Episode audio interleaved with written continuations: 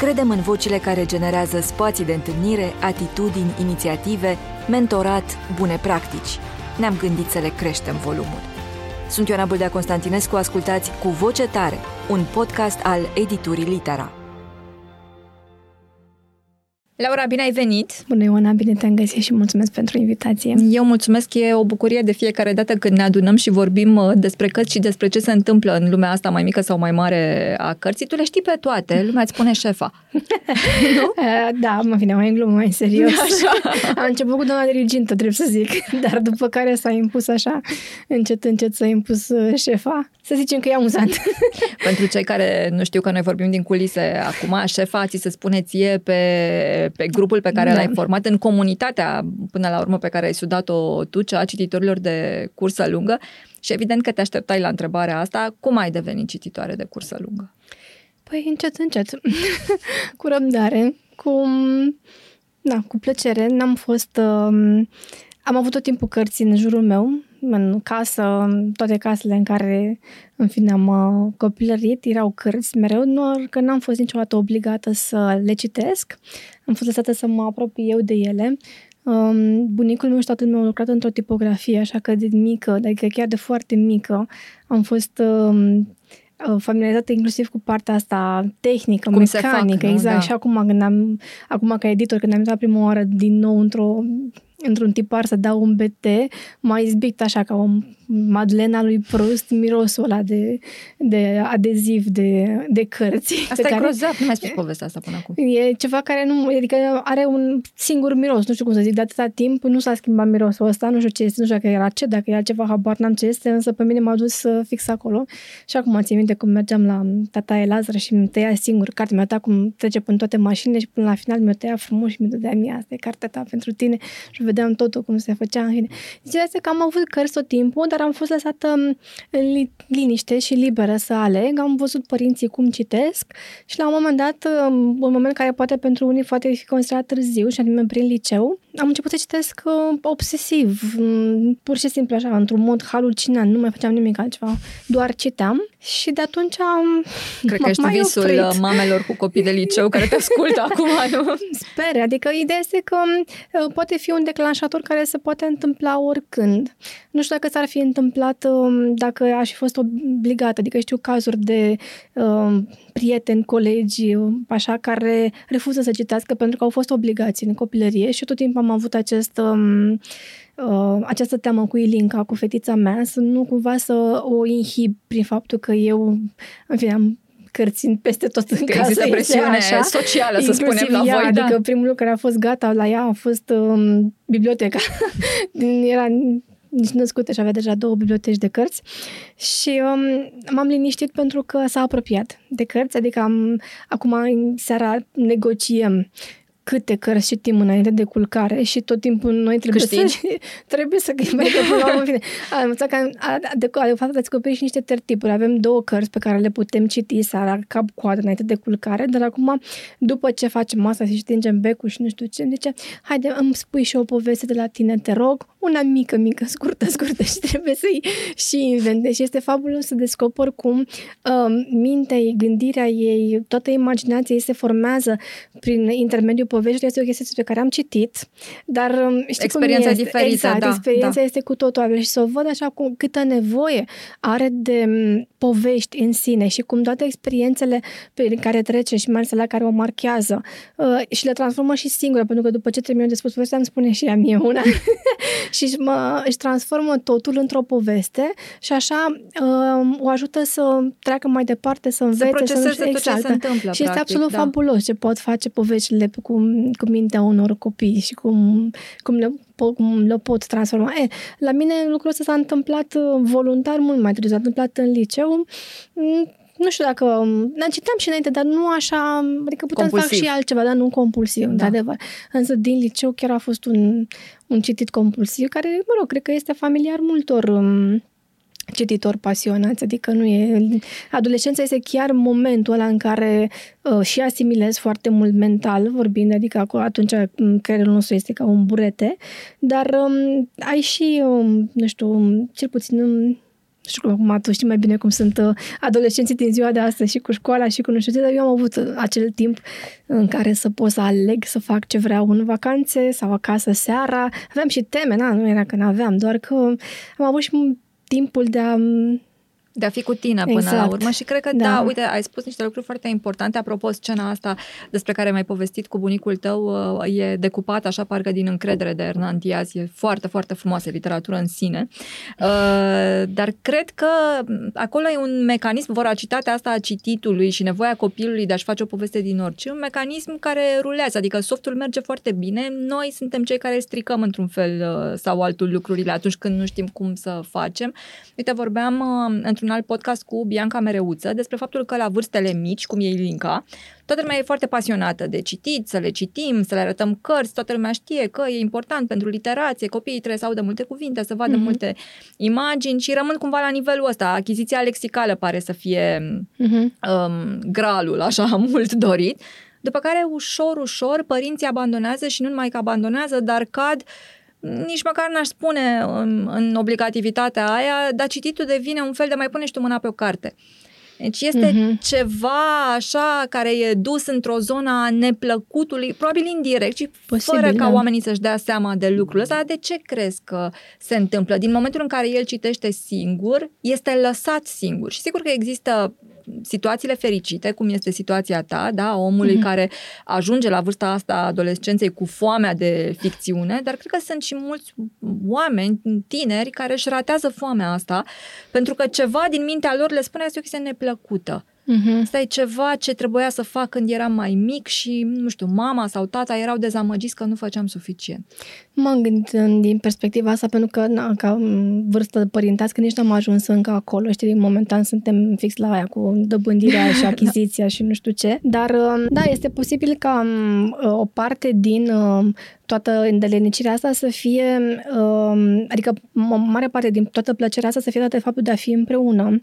Despre asta vorbește Daniel Penac în, uh, în cartea lui despre lectură. E o formă de conectare. Exact, da. da și felul în care uh, și el ca părinte simțea că uh, uh, era o formă de conectare pe care nu, nu am mai trăit-o niciodată cu um, copiii lui în momentul în care ei se așezau în uh, brațe și toată apăsarea aia pe care o simți, o apăsare dulce, știi, o chestie cum simți că se abandonează în brațele tale și amândoi vă abandonați uh, poveștii. Și, na, presupun că nici părinții nu sunt uh, chiar de condamnat că fac asta, pentru că uh, Probabil că unii vor să, fie, um, să le fie copiii mai independenți, alții se gândesc că totuși au ajuns la o vârstă la care pot face asta și singuri. Poate unii părinți abandonează inclusiv ei lectura în favoarea altor um, na, altor Sau tehnici, simplu, altor... Da, din tot soiul de depresiune ale timpului fiecăruia, exact. care știm cu toții din ce în ce mai drămuit, vine la da. pachet cu... Adevărul e că dacă nu există um, uh, exemplul um, în familie, trebuie să fie pur și simplu, adică undeva, ori un profesor, ori un părinte, un prieten, ceva.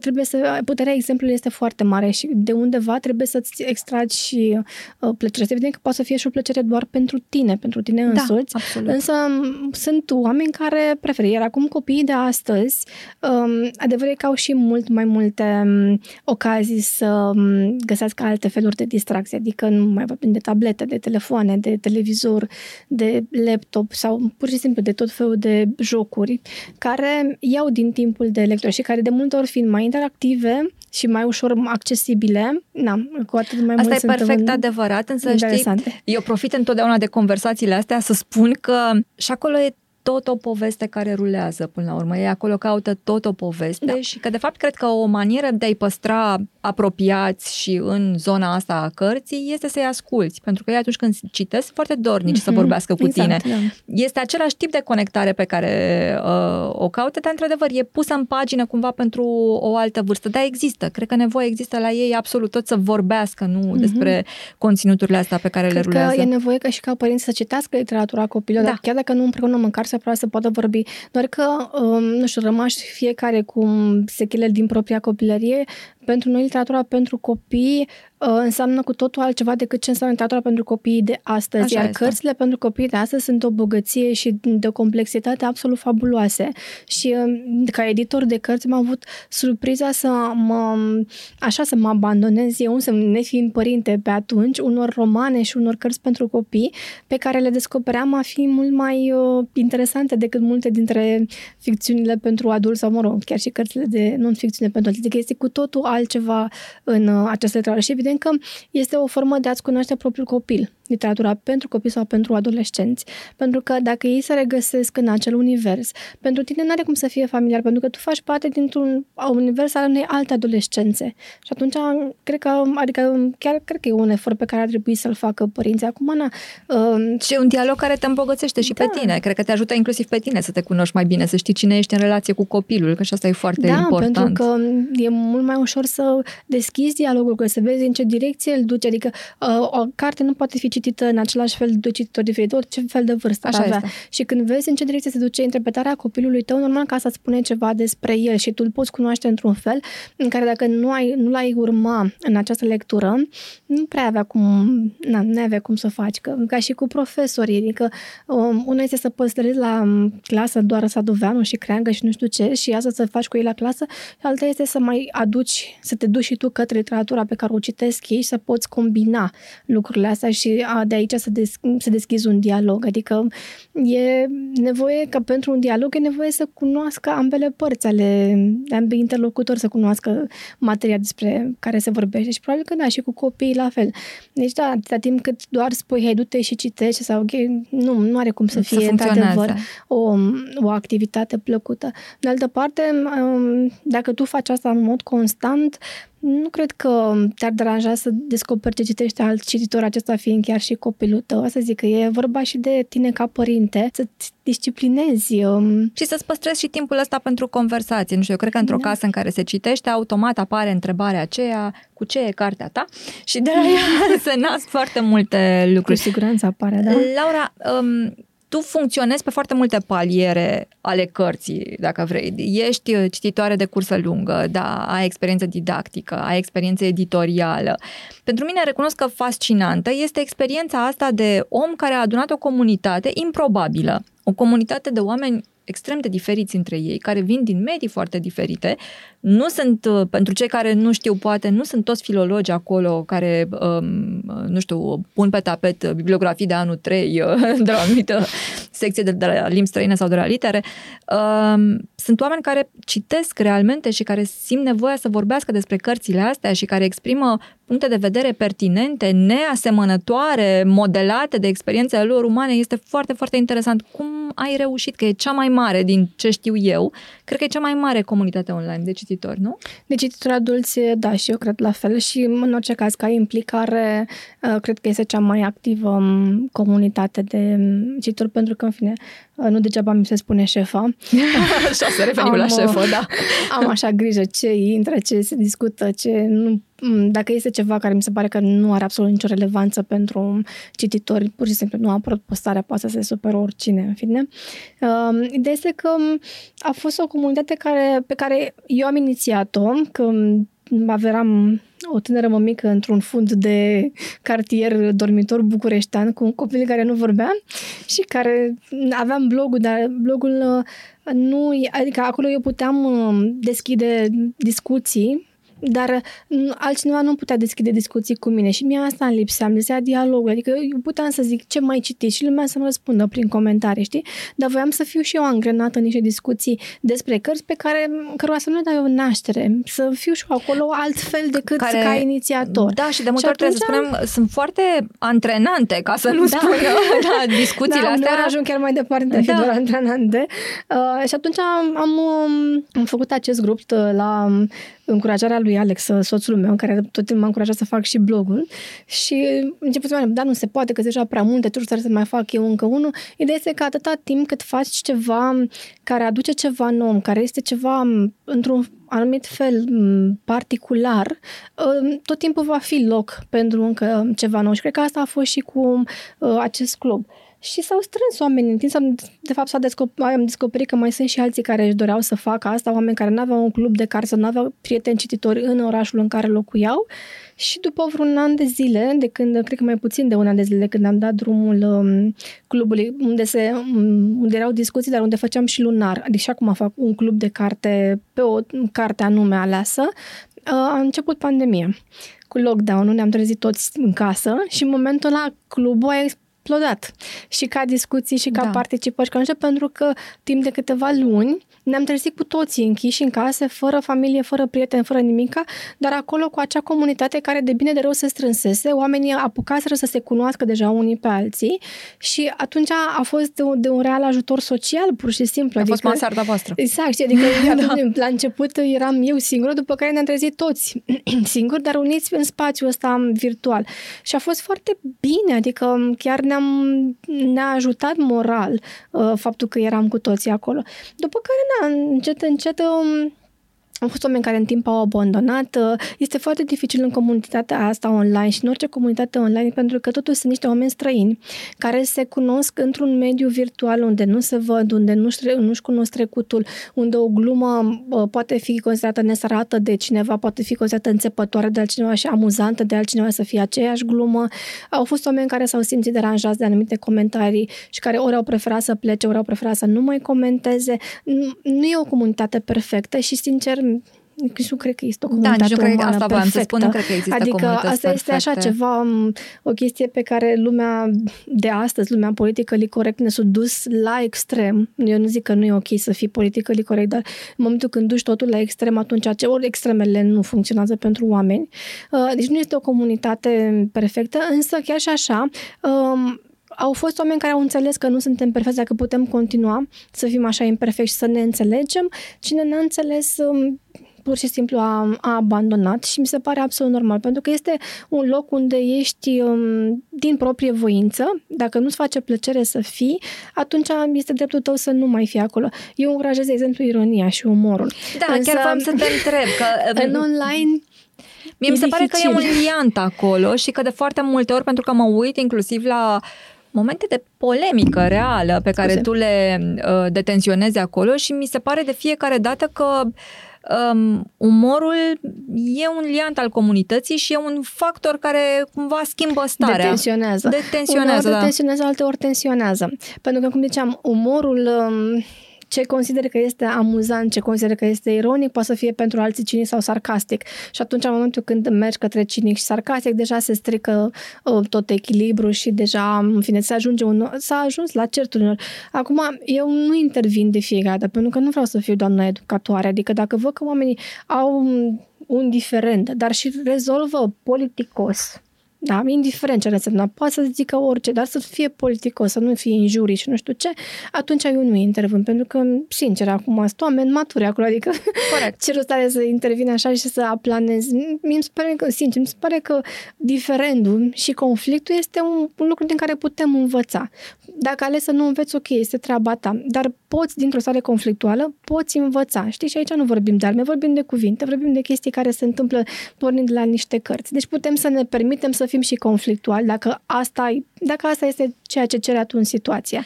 Însă tu... nu se întâmplă tot timpul să se rezolve, într-adevăr. Și umorul poate să îngreuneze lucrurile. Însă, eu cred că este deosebit de important să ne păstrăm umorul și cred că umorul este una dintre caracteristicile cititorului de cursă lungă. La fel cum cealaltă caracteristică foarte importantă mi se pare a fi deschiderea. Trebuie da, să fii deschis exact. către a învăța din cărți, a învăța de la ceilalți și nu poți să faci asta dacă tu ești un serios care nu acceptă o glumă și care nu știu ce. Sunt multe persoane care acolo care îmi împărtășesc viziunea despre umor, sunt alții care consideră că mm, e bătaie de joc. Acum, eu nu o să, nu o să pot vreodată să mulțumesc pe toată lumea și nici nu mi-am propus lucrul ăsta. Cum ziceam, fiecare este liber să nu rămână aici dacă nu își dorește. Adică sunt atâtea comunități online, poți să-ți faci singur comunitatea ta online. Mie mi se pare că ai spus un lucru foarte important și aș vrea să rămânem aici uh, puțin. Să știi că și eu cred că un om care citește în general e un om care vrea să învețe lucruri despre lume, despre el, despre cum funcționează mintea altuia, ce poate să fie mai ofertant, nu decât mecanismul ăsta care rulează în cineva și îl face pe acel cineva să fie altcineva, nu decât ești tu. Ești idealistă, să știi. Îmi pare rău să spun, știu dacă ți-a mai zis-o cineva. Am vrea să credem că este așa, însă sunt mulți oameni care citesc și care doar, doar vor să-și găsească acolo propria viziune despre lume confirmată. Asta voiam să te întreb. Ți se întâmplă citind? Pentru că mie, mi se pare că asta e un lucru care ar trebui să funcționeze, dar uh, ai dreptate. Realitatea de multe ori ne arată că nu e așa. Crezi că foarte mulți oameni, de fapt, cititori, de cursă lungă, într-un fel, și ei se țin cu mâinile, cu amândouă mâinile, de un tip de lectură unică da. și acceptă foarte greu la un moment dat, nuanțarea unei viziuni. Eu recunosc că atunci când vorbesc cu cineva despre o carte, îmi place foarte mult momentul acela în care îmi pot nuanța un punct de vedere. Știi, mm-hmm. asta nu înseamnă că renunț neapărat la o idee a mea. Înseamnă pur și simplu că văd dincolo de ea, poate, sau undeva, nu știu, în profunzimea ei, la stânga, la dreapta. Se mai întâmplă lucruri da. prin lume, nu există doar ideile mele. E, de ce crezi că ni se întâmplă asta? Pentru că e un lucru pe care îl vedem în dialogul social în general. Oamenii țin cu dinții fiecare de părerea lui. Pentru că sunt lucruri identitare pentru noi și sunt oameni care consideră că dacă nu le validezi propria opinie, practic le invalidezi propria persoană. Și atunci de aici toată... Asta Suntem și... sinonimi cu părerile noastre despre ceva? Da, da, sunt mulți oameni care consideră că așa este. Și o, acum, noi în mintea noastră, niciunul dintre noi nu ne credem că am greșit sau că am fi răi, de exemplu. Și în momentul când cineva ne arată că greșim, poate cu cele mai bune intenții, poate, da. în momentul ăla poate, nu știu, avem noi și noi în spate un trecut de copii care nu au fost lăsați să se exprime părerile de către părinți sau de către profesori și în momentul ăla tot trecutul ăla se reactivează, știi? Și atunci tot ce n-ai putut să spui părintului sau profesorului, spui celuilalt pe care îl consider ca un egal, știi, și pe care îl găsești ca sac de box. Și atunci, nu știu, mie nu mi se pare... Adică, da, aș vrea, aș vrea să m- Uh, să învățăm din cărți, să învățăm din dialog, să învățăm din discuții. Însă adevărul este că acest mecanism fascinant care este creierul uman uh, ne păcălește de foarte multe ori și suntem prizonierii lui. Și de foarte multe ori el nu ne lasă să scăpăm din uh, toată, um, din toată treaba asta care este mintea noastră. Și se întâmplă ca oameni care sunt cititori de cursă lungă, care au adunat multe cărți care au um, petrecut și petrec în continuare și investesc în pasiunea lor uh, pentru lectură, să nu vrea să accepte una, sau dacă îl acceptă așa cu politețe, a, mersi, nu știu ce, dacă insiști să um, tindă să te um, contrazică. Nu. Astea sunt lucruri care uh, se pot, um, care se văd în orice fel de club de carte. Eu am început cluburile de carte întâi fizic. Uh, fizic a fost mult mai simplu să ne învățăm unii pe alții, uh, să um, fim deschiși la părerile celuilalt. Adică o dispută care se petrece acum și pe care o putem rezolva dintr-un schimb de 5, 10, 20, 100 de replici, să se poată rezolva și să spui, ok, nu sunt de acord am, cu acel cu acel bărbat, cu acea femeie, am tot timpul, avem lecturi diferite, însă îl respect pentru că este un cititor serios, un cititor pasionat și îmi folosește să văd că există și alte grile de lectură decât a mea. Însă în online lucrurile astea se complică, cum ziceam, pentru că nu ne știm background-ul, pentru că nu ne vedem fața atunci când comentăm și nu știu dacă în spatele unei replici este un zâmbet sau este o încruntătură, știi? Și asta este doar o este o formă minimală de comunicare ce se întâmplă în online și lucrul ăsta se vede în aceste neînțelegeri. Poate um, ai zis ceva, ai scris pe telefon, pe grabă și nu ai avut grijă să pui un smiley face și nu știu ce. Și dintr-o dată tot ce ai spus tu în celălalt Devine care, foarte serios, exact, da. care are sau și foarte altă agresiv, treabă de făcut poate. sau poate a țipat șeful ăla cu 5 minute, știi? Și se, toate lucrurile astea pot degenera. Acum, eu în, eu îl urmez pe Marcus Aurelius, care spunea că consecințele mâniei sunt întotdeauna mai grave decât cauzele ei. Și eu nu răspund niciodată în momentul în care sunt chiar și un pic de tot, mă, măcar iritată dacă nu nervoasă. Tot timpul las un timp. Ceea ce este un lucru foarte bun și este un sfat pe care îl dau tuturor. Ai toată admirația mea. Nu dau un mail, nu dau un mesaj, nu răspunde la un comentariu dacă te-ai enervat stai 5 minute, stai 10 minute, mai citește altceva în timpul ăla, răspunde după aia. Te ajută să faci chestia asta, pentru că poate n-ai înțeles cum trebuie. Știi, se întâmplă uneori ca, um, nu știu, respectivul mail sau respectivul mesaj să vrea să te lovească. Nu zic că nu, știi? Dar um, cred că totuși în cele mai multe cazuri nu, nu e asta la bază și dacă tu continui într-un mod agresiv, na, nu ajungi, nu pot să zic că, da, că și eu sunt așa mai, mai și în jur, mai și așa, știi? mai fac și eu, în fine, uh, pași greșiți, dar um, cred că um, mai ales în online e nevoie de asta. Da, și cred că e nevoie de un ceva pe care inclusiv dacă îl exersăm în viața noastră de zi cu zi, cred că ne ajută să trăim mai bine, în primul rând, să fim mai bine noi cu noi și acel ceva uh, este distanța față de propria persoană, să putem să luăm un pic de distanță da, față da. de atitudinile noastre și uite, o să, o să te rog să vorbim despre un obiect um, care mie mi se pare metonimic pentru așa ceva, un obiect cu care toată lumea te asociază pe tine și anume mm agendele tale. Impresionanta ta colecție de agende. Tu ești un om pe care îl văd uitându-se la agende și îl văd foarte des, um, inclusiv exhibând public gestul ăsta, de a nota ceva. Mie mi se pare că momentul ăla în care scrii, în care te oprești și scrii ceva ce ți-a plăcut, o frază care ți-a rămas, o imagine la care vrei să te gândești poate mai târziu sau pe care vrei să o folosești în altceva, uh, e un moment de distanță față de text, față de tine, față, inclusiv poate față de, de impresia pe care a provocat-o în tine în momentul acela. Și voiam să întreb cum ai devenit colecționară de agende și ce rol joacă ele în toată ecuația asta? Păi organizatorii, că în primul rând nu m-aș mai descurca fără agenda, am tot căutat să găsesc și o aplicație Alex, soțul meu, care e programator în tot, de, în tot felul de variante online, variante, nu știu care... Dar mie mi se pare că tu ești old school, nu, ție-ți da, plac sunt, agendele, chiar organic. Plac, da, da, îmi place hârtia lor, îmi place felul în care da. sunt legate. Când eram mic, apropo de bunicul meu tipograf, îmi făceam singur agendele. Adică, mă rog, sunt niște chestii și îmi place să scriu de mână, îmi plac, am mult, mult prea multe instrumente de scris și agende decât, decât aș avea nevoie și tot timpul cumpăr, pentru că nu le cumpăr de nevoie, în fine. Mă, mă ajută să fiu organizată, le am pe N-am o singură agendă în care notez tot, le-am puse pe căprări. Am o agendă în care îmi notez programul, am o agendă pentru editură, o agendă pentru blog, o agendă pentru club, o agendă cu teme științifice, o agendă cu teme literare, o agendă cu Shakespeare și tot așa. și din de fi când... puțin intimidantă, să știi, adică pare foarte, simplu. foarte organizată, da. Este, cred că este o formă de dezorganizare în primul rând, dar știi cum e, fiecare în haosul lui se descurcă se bine. descurcă bine, da. da. Și adevărul este că am pe birou birou, am așa, pur și simplu, atât am un tank de agende în care știu în fiecare ce, ce am făcut, ce am început și, și le iau și mă, mă organizez. Am încercat să fac și altfel, n-am mers, am mers cu agende, că o să continui, ce să zic. Da, de mult mi se pare că este hârtie irosită, dar așa funcționez. Nu am reușit să funcționez altfel, n-am reușit să funcționez cu niciun program de organizare, cu absolut nimic. Nu, nu-mi iese, pur și simplu.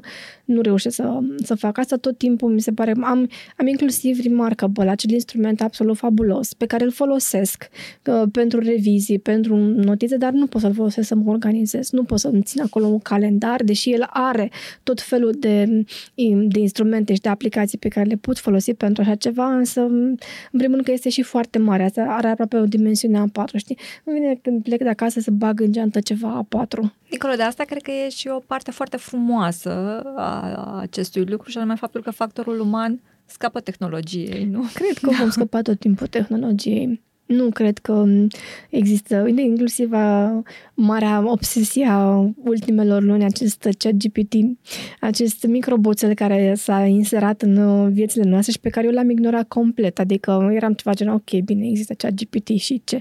Și în timp, tot Alex, pe care tot, tot, tot uh, citezi, citez da. aici, îmi tot spunea, uite ce poți să faci cu chat GPT, uite ce poți să faci, uite nu știu ce. La un dat, inclusiv, a vrut să-mi demonstreze că chat GPT știe să scrie recenzii și m-am pus să-i zic o carte și zic că, uite, Teodoros de Mircea Cărtărescu, tocmai terminasem de citit Teodoros este o carte care nu avea cum să aibă niciun fel de recenzie.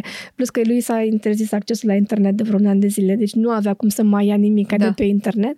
Și am vrut să văd ce zice. Și este specializat în a spune uh, în repetiții și lucruri generale. Deci este um, o frază care poate, poate părea Funcționează axiomatic, că funcț- așa. Da, da. dar îți dai seama că nu este o inteligență umană în spate. Și am avut surpriză. Asta apropo de a fi tot timpul la la zi cu informațiile, să descoper printre lucrările de semestru ale studenților mei și una făcută cu ChatGPT. Asta e foarte interesant. Nu avea da. cum să fie o inteligență umană în spatele acelei lucruri, înțelegi? Deci nu avea cum. Nu spunea absolut nimic. O, două pagini scrise, da? Nu spunea absolut nimic despre, era despre o carte, despre acțiunea din carte, înțelegi? Dar, în schimb, avea ceva acolo, niște idei despre condiția umană, despre niște, dar toate generale și pe care le relua așa în buclă cu diferite cuvinte, pentru că ChatGPT poate să facă asta, poți să-i dai și cum ai reacționat? I-am dat trei. Ce era să fac? și după care, în fine, eu i-am chemat pe toți să vină să le mm, dau um, feedback, pentru că mi se pare inutil un examen care nu are feedback, doar o notă, dar nu a Asta venit grozav. la Mi se feedback, pare, așa da. că n-am, oricum n-aș fi făcut-o de râs în fața mm, în fața celorlalți și spus măcar că m-am prins ca să știe că... Dar uh, din 100 și a fost una singură care a folosit acest... uh, Eu nu zic, este un instrument util. Eu l-am Da. folosit. Am avut de făcut o traducere cu două seri, trebuia să o fac foarte repede. N-aveam timp să stau. Era o chestie de jumătate de pagină, o mie de semne, știi? Am, am vrut să văd cum funcționează și l-am pus pe Alex să-mi arate și mi-a arătat. Și uh, aceeași traducere, același text, mi l-a tradus de trei ori diferit. Prima oară am zis vreau mai literal, după aia am zis e prea, vreau, e prea literal, vreau mai prietenos. Și am văzut cum cuvintele mele sunt transformate de o inteligență artificială într-un text din română în engleză, știi? Pe care am putut să-l folosesc. Evident că l-am meditat, adică, știi? Da. De se poate Până la să urmă, te timpul ăla folosești. tot, da. Adică există ceva acolo care este, care îți poate ție ușura treaba și care se folosește în cercetare, în tot felul de domenii. Nu zic că este inutil, știi că nu este inutil. Însă ideea este că inteligența umană ca, uh, m, ca backup, ca, uh, o, ca verificare în spate este necesară. Și nu prea văd cum, adică în- din tot ce am citit, nu are cum, pentru că nu are cum să, să ne egaleze, pentru că va fi ceva ce tot timpul el, un robot nu va putea face, și anume să greșească. Foarte frumos. Uite, mie Știi? mi-a adus aminte de dialogul ăla m, care îmi place foarte tare uh, dintre eco și carier. Nu, nu sperați că Că veți vă scăpa de, scăpa de cărți. cărți, da. da e, cred că sunt aceleași idei într-un fel. Da. Și ei erau, um, poza asta era extraordinar de frumoasă. Ei doi neîngrijorați, nu? În contextul Da. în care fiecare generație pare să se îngrijoreze din ce în ce mai mult de presiunea asta a tehnologiei uh, Exact asupra asta ei. citeam acum două zile, am revizuit o carte a lui Mangel care urmează să apară, în fine, e do- a doua ediție, un citor în pădurea din oglindă și Mangel la fel, este la fel de liniștit. Nu va dispărea cartea, nu va dispărea textul scris, nu va dispărea textul scris de mână. Trebuie să ne folosim de toate mijloacele astea pe care le avem la îndemână și unele dintre ele ne ajută, și, dar numai că ne ajută fiecare în felul lui. Ideea este să le folosești pe fiecare în felul în care te ajută. Adică poți să ai o bibliotecă pe Kindle de o mie de cărți, dar um, biblioteca aia să nu egaleze senzația pe care ți-o dă o singură carte care este a ta din copilărie și pe care ai făcut adnotări și sublinieri din copilărie. Știi, aia nu va, nu va fi pe niciun fel de dispozitiv. Însă m, Kindle-ul poți să-l iei în, în avion, scuze, după tine și să fie de folos așa, sau nu știu, la plajă, sau mai știu eu ce. Deci ideea este să te folosești de toate așa cum, um, cum sunt ele mai bine de folosit. La fel și cum ce vorbeam mai devreme și cu acest grup online și cu tot ce înseamnă, uh, tot ce poate aduce, aduce tehnologia în viața noastră. Pentru că acum 10 ani un astfel de grup era... Era utopic. Exact, da, știi? Era absolut și utopic. te-ai fi gândit că nu o să funcționeze niciodată. Însă noi ne-am schimbat. A fost și o, un eveniment social, mondial, care a venit pe și la care a trebuit să facem față și ne-am adaptat în feluri diferite. Adică sunt lucruri care te pot ajuta. Nu pot imagina cum am fi trecut prin pandemie fără ajutorul online-ului. Acum, serios, și ai fi citit, da? Cât ai fi, Ai fi citit? citit, Ai fi exact. stat să asculți doar uh, ca ascultător pasiv radio, TV, știi? Și ca sănătatea intelectuală și Exact, emoțională. Cred exact. că nu, nimeni nu ar fi depășit uh, momentul și, de altfel, istoric, dacă ne uităm în urmă la pandemii, aici, într-adevăr, se creau niște breși, adică după Da. pandemie au existat întotdeauna blamări ale unor grupuri etnice, tot felul de reverberații din astea sociale, politice, grave, Mhm. care ne arată că oamenii n-au ieșit bine neconectați din, uh, Da. din asemenea exact. momente. Deci te poate ajuta și de este că nu ai cum să te bazezi doar pe tehnic, Și nu, nu avem cum, adică noi vom fi întotdeauna, vom fi imperfecți și va trebui să ne asumăm această um, imperfecțiune și să ne bucurăm de celelalte lucruri perfecte peste care o să dăm în viața noastră, de la un, o traducere cu ChatGPT până la, nu știu, un, un instrument de scris nou pe care poți să-l folosești pe tabletă sau mai știu eu ce. Am o întrebare despre care tu ai putea să spui care e răspunsul inclus, așa, dar cred că e important de articulat inclusiv pentru cei care ne urmăresc din toate perspectivele prin care am trecut până acum, editorială, didactică, de cititoare până la urmă, de om care funcționează și în online și în offline, tot timpul cu o carte în mână și cu agenda undeva în, în uh, background. Crezi că cititul se antrenează? Păi da, dacă nu faci constant, pierzi. După aia e mai greu să-ți revii. Cred că sunt oameni care așa au renunțat la citit. Pierzi, pierzi, dar pe de altă parte, uite, îți spun și din experiența mea personală și sunt convinsă că și tu cunoști asemenea oameni, oameni care au întreruperi, dacă vrei, mm-hmm. mari, de ani, de zile, în care nu citesc sau nu citesc consecvent sau citesc doar un anume tip de da. cărți care le trebuie profesional eventual sau cărți care au tangențe cu, nu știu, un domeniu care interesează și după aceea brusc traversează o perioadă din asta în care parcă au descoperit America da? și citesc din toate domeniile și sunt interesați de foarte multe lucruri și cresc ca persoane. Dar există zona aia deșertică în biografia lor. Există, am întâlnit și astfel de oameni. În general, um, poate, se poate întâmpla ca chiar și ceva care îți face plăcere la un moment dat să-ți um, aducă un fel de marasm, o oboseală dintre asta așa pe care să nu mai poți uh, duce. Și eu am momente, de exemplu, după Bookfest sau după orice târg mare, nu pot citi nimic câteva zile. E ca atunci când e te duci... Standal. Da, te duci undeva, știi? Și ai foarte multe feluri de mâncare și nu mai și, poți exact. să rămâi nemâncat, pentru că nu știi de unde să da. alegi, da. știi? Așa și cu cărțile, adică ai nevoie uneori și de pauze și mai stai și mai faci un binging pe Netflix sau mai știu ce, până când îți revii puțin. Dar um, eu n-aș putea să stau fără să, adică nu știu, poate doar dacă mi s-ar întâmpla ceva, o chestie atât de nasoală încât să nu mai pot conecta cu mine și să, să trebuia, adică să nu, să nu mai îmi găsesc drumul către mine și atunci mă gândesc că poate aș, aș renunța la citit, dar altfel nu văd, pentru că eu sunt depresivă dacă nu citesc. Adică la modul cel mai, um, cel mai propriu, um, Alex când vede că sunt um, mai iritată, mă înșece, nu mai face de mâncare, nu mai spăla, du-te și citește. știi? Pentru că știe da. că mă calmez, știe că mă inclusiv Filinca la un moment dat vine acum, ea nu-și dă seama de asta, dar um, tot timpul vorbește despre mami și cărțile ei. Cărțile sunt ale mami în casă, ea tot, tot, deja la cărțile și vinul. și vinul e tot al meu. dar cărțile și le-am dat, mi-a zis după ce acum, acum ziua că m-am jucat suficient cu ea, mi-a zis, bine, mami, mulțumesc, a fost de suficient. Acum du-te la cărțile tale. Poți să citești în liniște, da. Fix, acum du-te la cărțile tale, știi?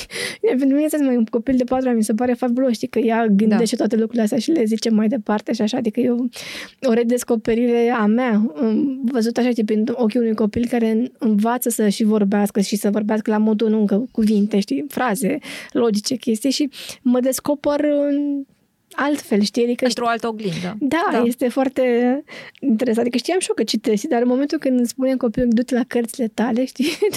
Deci, ok, chiar așa citesc așa într-una și dați mă că da, asta fac. Sună citesc într-una. Bine.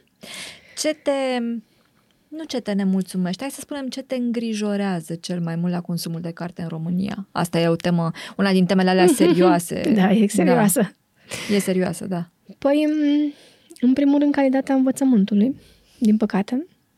Pentru că dacă să știi uiți așa an de an la ce înseamnă finalul de an, uh, mai ales la copiii care trebuie să dea examene și felul în care sunt date aceste examene și felul în care arată aceste examene, că m-am mutat un pic acum pe subiectele de la um, capacitate și nu știu dacă luam examenul, adică la modul ăsta vorbim, știi, adică sunt niște da. chestii acolo de, în fine.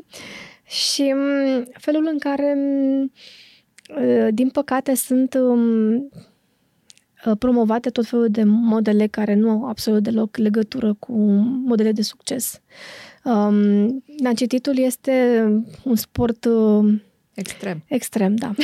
Adică cere multe, mult timp, cere multă dedicare, cere multe gesturi gratuite și care nu au o, o uh, cum să zic, uh, nu poți să zici că ai nu le o... fructifici imediat. Exact, da? da, nu, nu nu poți- e ca și cum antrenezi un mușchi și vezi... Exact, uh, și da. vezi care sunt Exact. rezultatele. Pe de altă parte, uh, într-adevăr, sunt rezultate care se văd în ani de zile, dar care se văd, adică mă întorc din nou la um, copiii de astăzi și la studenții, de exemplu, eu a trebuit să le spun la final de an studenților că, um, din păcate, pentru ei 90% nu știu să scrie.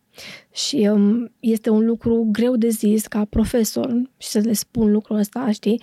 Și să, dar um, am considerat că este de datoria mea să arăt și ce nu funcționează, pentru că ei se pregăteau, nu se pregăteau pentru a fi oameni de litere, însă se pregăteau pentru a fi niște oameni care să fie în stare să citească și să scrie un text coerent, de la cap la cap, și nu erau, în, adică la anul întâi de facultate, de la facultatea de comunicare de la litere, totuși e destul de grav să vezi că de la an la an, um, deci nu e vorba că aș fi corectat greșeli de ortografie sau greșeli uh, de punctuație sau litere greșite, deja mă refer la logica Dar știi că toată lumea propozițiilor, se știi? plânge de asta și e, în mediul e chestie universitar. foarte gravă. Adică nu mai are logică. Ei, să- acum este și normal. Stai să te gândești un pic. Copiii ăștia cum vorbesc? Cum comunică ei, da? Dacă le luăm telefonul sau calculator sau nu știu ce, ei tot timpul vorbesc prin mesaje fragmentate. Ei trimit, își trimit unul altuia mesaje, nu mai vorbesc de um, acele prescurtări, știi, alea trecem peste ele. Pe de altă parte, Dar dincolo comunicarea de... lor este fragmentată. Așa că uh, mai departe au dus și ei chiar și în scris, chiar atunci când trebuie să ai un cap și o coadă, când trebuie să ai o logică, tot o comunicare fragmentată. Frazele lor sunt separate. Ele nu au o unitate. Și uh, asta este un lucru care ne este dat de tehnica din ziua de astăzi. Crezi? Da, Nu crezi că, de exemplu, de fiecare fiecare generație, nu în general, în cultura adolescenței intră și comunicarea asta mai puțin arborescentă, dar care uite că nu se mută neapărat nu, în până felul în acum care nu te a fost exprimi. așa. Nu a fost, și noi, cum- ca oameni adulți, mai că noi ne-am format deja scrisul și gânditul într-o epocă în care nu aveam tot timpul la noi un telefon pe care să dai mesaje cât mai rapide, cât mai concise. Discuțiile care sunt în orice feed de mes, în- din orice fel de aplicațiile, sunt discuții discontinue. Este un discurs fragmentar. Înțelegi? Și ei trăiesc în acest discurs fragmentar de la vârste foarte mici. Și atunci, normal că chiar și atunci când ei au de făcut o compunere, când au de făcut ceva, să spună o opinie, Îți schimbă digestia intelectuală, da, cumva. da. Da. Adică este vorba și de felul în care tehnica ne schimbă nouă um, raportarea la um, textul scris, la gândire, la um, un discurs. Adică ar trebui să existe cursuri speciale m, de la școală în care să fie învățați cum să scrie. Nu doar literatură. Efectiv, să fie învățați să scrie. Să fie puși în situații de comunicare Da. nu reale. Da, să se facă Da. comunicare, să se facă retorică, adică asta este de un lucru foarte, care nu, foarte grav, care nu se întâmplă. Adică nu poți să să facă, com- să facă, nu știu ce, analiză literară în condițiile în care uh, ei nu știu să scrie, pentru că asta, asta e comunicarea lor, adică nu ai de ce să-i condamn pentru asta. Dar e- trebuie cumva să faci să să, să, uh, zi, să vindeci acest lucru. Iar la noi este, în, în primul rând, este o problemă de societate, uh, faptul că nu se cumpără și nu se citesc um, cărți. Uh, um, toată lumea se plânge acum, de exemplu, la un exemplu foarte la obiect, că s-au scumpit cărțile, aproape s-au dublat. Prețul cărților aproape s-a dublat într-un an de zile, pentru că prețul hârtiei s-a dublat, s-a triplat, s-a împătrit într-un an de zile, pentru că au descoperit producătorii de hârtie în timpul pandemiei că e mai ușor să faci ambalaje de carton decât să faci hârtie pentru tipar. Și atunci să fac, se fac mai mult mai multe ambalaje, mai puține hârtie pentru tipar. Evident, care este consecința economică? Este că a crescut prețul hârtiei de tipar, da? Au crescut uh, carburanții, au crescut, tot- au crescut toate. Mi-am dat seama întâi la Mega că s-a scumpit ceva, știi? Adică în momentul în care mă duceam și cumpăram trei chestii și aproape Sunt a- aceleași și lucruri, costă dădeam mai mult. din da. ce în ce mai mulți bani. Nu mi-am Da. dat seama prima oră, mi-am dat seama a treia, dar după vreo 3-4 luni, pentru că eu sunt în general destul de, așa, destul de consecventă cu mărcile mele, nu mă uit de fiecare dată cât costă și dar m-am uitat prima oră cât a costat. E în momentul în care mi-am dat seama că de la, nu știu, 50 de lei am ajuns să dau aproape 100 pentru același lucru și în momentul ăla am început să mă uit din nou și am văzut cum pachetul de un se dublase. Știi, și untul ăla de masă, știi, că nu ăla pe care Da. îl pun la mâncare. Deci nu era ceva așa, știi, că luam cine știe ce varietate de unt Exotică. franțuzești Da. și nu știu ce, știi? Eu mi-am dat seama întâi la alimente. Și nu m-am mirat că s-a, s-au mărit că prețul cărților, adică chiar nu m-am mirat. Însă, dacă ai de ales între a cumpăra alimente și a cumpăra cărți, deci dacă chiar trebuie să alegi lucrul ăsta, nu este... Um, absolut deloc greșit să alegi mâncare da. Și nu cărți, știi? Și dacă noi ca societate suntem din nou puși în această ipostază ne alege, dacă cumpărăm mâncare și dacă vrem să cumpărăm, nu știu, să nu cumpărăm cea mai ieftină marcă și să cumpărăm în continuare o mâncare bună, care să nu ne îmbolnăvească, să nu știu ce, sau să cumpărăm și mai multe cărți, nu e de mirare că sunt oameni care, nu știu, sunt bolnavi, oameni cu copii, dar nici măcar nu trebuie să judecăm lucrul ăsta. Deci este o problemă de societate. În primul rând de bani, și în al doilea rând de cultură.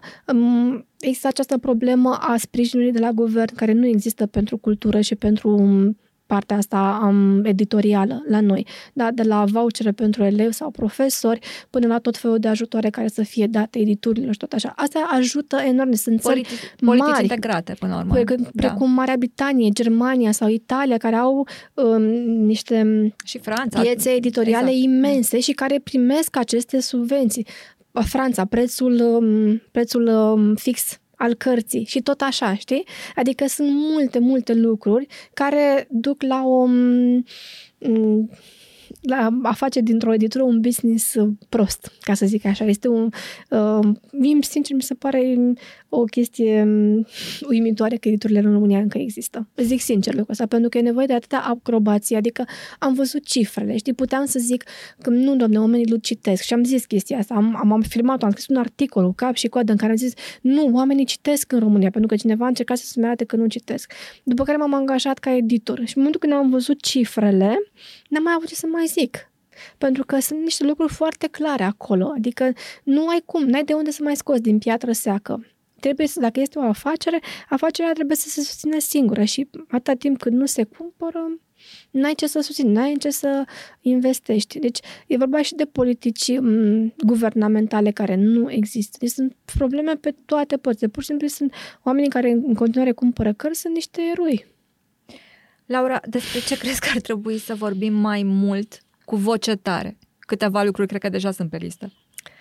Păi, eu, mai, mai mult așa, păi problemele sociale, probabil, din păcate, care, da, sunt, um, sunt primele care trebuie rezolvate și în cadrul marilor filme.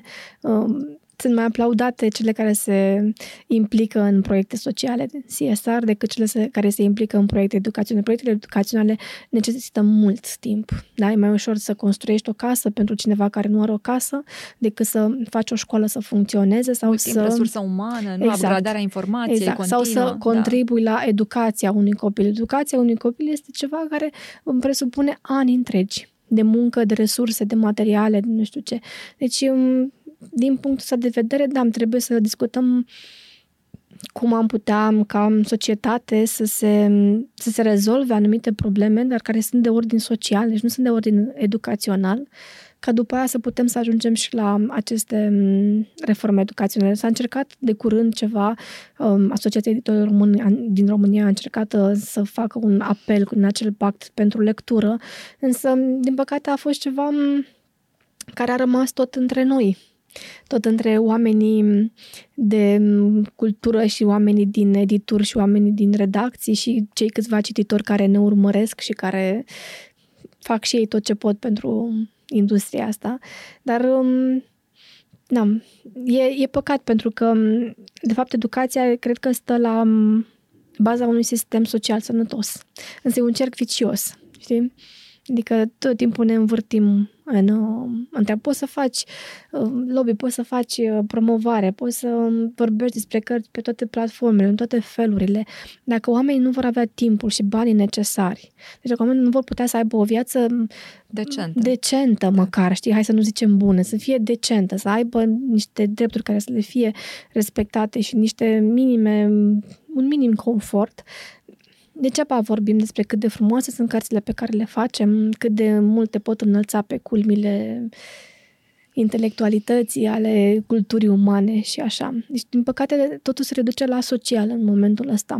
Și este, este dificil, este greu, este, este trist pentru că eu am tot întrebat de-a lungul timpului, să eu promovez, care vorbesc despre cărți, poze, știi, fac poze frumoase, scriu chestii frumoase despre cărți, știi? Eu atâta pot să fac. E puțin. Aș vrea să pot să fac mai multe, însă pur și simplu tot ceea ce fac, eu nu fac, fac un program. Apropo de ce spuneai tu, că unor postez că, uite, scriu acolo, aia fac când efectiv nu mai, nu mai pot gândi să mai postez ceva deștept, știi? Fac o poză, că uite, asta fac acum, în momentul ăsta scriu pe caietul ăsta, nici nu contează ce scriu, o poză frumoasă cu scrisul meu, știi? Și, și poza aia câteva sute de like ok, bine, am făcut acolo o postare, astăzi am bifat că am fost și eu pe social media, sunt, e totul bine cu mine, n-am, n-am nimic deștept de zis, uite, sunt aici, știi? Aș vrea să pot să fac mai multe, dar adevărul că nu mă pricep să fac mai mult de atât, adică atâta pot eu să fac. Sper să reușesc să fie, adică am văzut în ultima vreme că sunt mai mulți oameni din, din mediul ăsta antreprenorial care au început încet, încet să se apropie de domeniul educațional. Unii poate dintr-un așa, dintr-un fel de parvenitism, alții poate pentru că și-au dat seama că este ceva care dă bine. Important. Știi? Alții din, um, din credință, care sunt cititori și și-au dat seama că totuși o practic nu e ok să crești un popor de proști, ca să o zicem pe aia bună, știi? Și că trebuie să investim și în asta.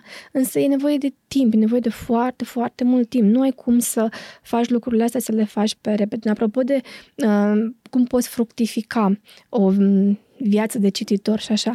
Eu în momentul ăsta, la 40 de ani ai mei, că mi se pare și mie că asta așa la, mulțumesc frumos, așa la o răscruce și anul ăsta chiar l-am simțit ca, ca pe o răscruce și așa, eu mă simt pur și simplu um, mă simt suficientă. Sună foarte lipsit de modestie, în general, în fine, nu sunt o persoană modestă, dar um, eu simt că tot ce am adunat până acum și tot ce mi este suficient ca eu să pot să fac față oricărei situații. Și asta este un lucru pe care mie mi l-au dat cărțile. Și cred că este um, cel mai mare dar pe care ți-l pot da cărțile și cred că nici nu pot spera la altceva pur și simplu simt că um, pot intra în orice discuție, pot asculta pe oricine, pot vorbi cu oricine, pot face față, un, bine, mai puțin să mă trimis să completez la ANAF declarația, atunci, atunci efectiv sunt dacă mai scriu că am și doctorat, să uită femeile la mine că le dictează ce să scriu, știi? Adică, în fine, acolo nu, nu, nu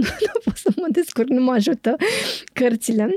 Însă simt că m-au ajutat să fiu, să fiu un om total, să fiu un om de plin. Nu neapărat un om mai bun, nu știu cum să zic, nu știu dacă m-au făcut un om mai bun, însă mi-au dat o siguranță de sine pe care nu mi-ar fi dat-o nu știu, nici aspectul, nici hainele scumpe, nici un stat, alt statut social sau mai știu eu ce, nu știu, o casă, nu știu ce, cartier sau, eu știu ce, vreo mașină scumpă sau... Pentru că toate astea uh, pot dispărea la fel de bine cum au apărut. Și se pot întâmpla, nu știu, apar accidente, chestii. Însă um, mintea ta pe care ți-o construiești singur îți rămâne acolo. Doamne ajută până la final, știi? Nu mai vorbim de chestii fără, care se pot întâmpla și aici să, să păstrăm o notă optimistă, dar în principiu, mintea ta, cea pe care tu ți-o construiești, este, este, da, este bunul tău cel mai de preț.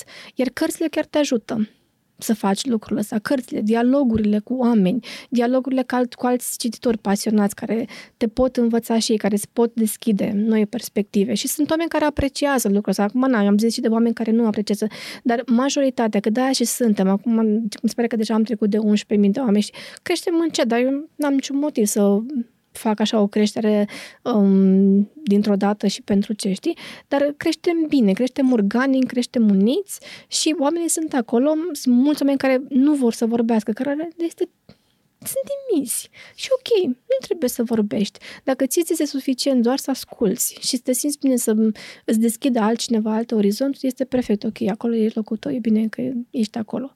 Să știi că mai cam emoționat. Zice ea cu voce Eu mică. Eu zis că ești o naivă și o inocentă. Mulțumesc Dar mult, știam Laura. asta. Mulțumesc frumos. Mulțumesc și eu, Ioana.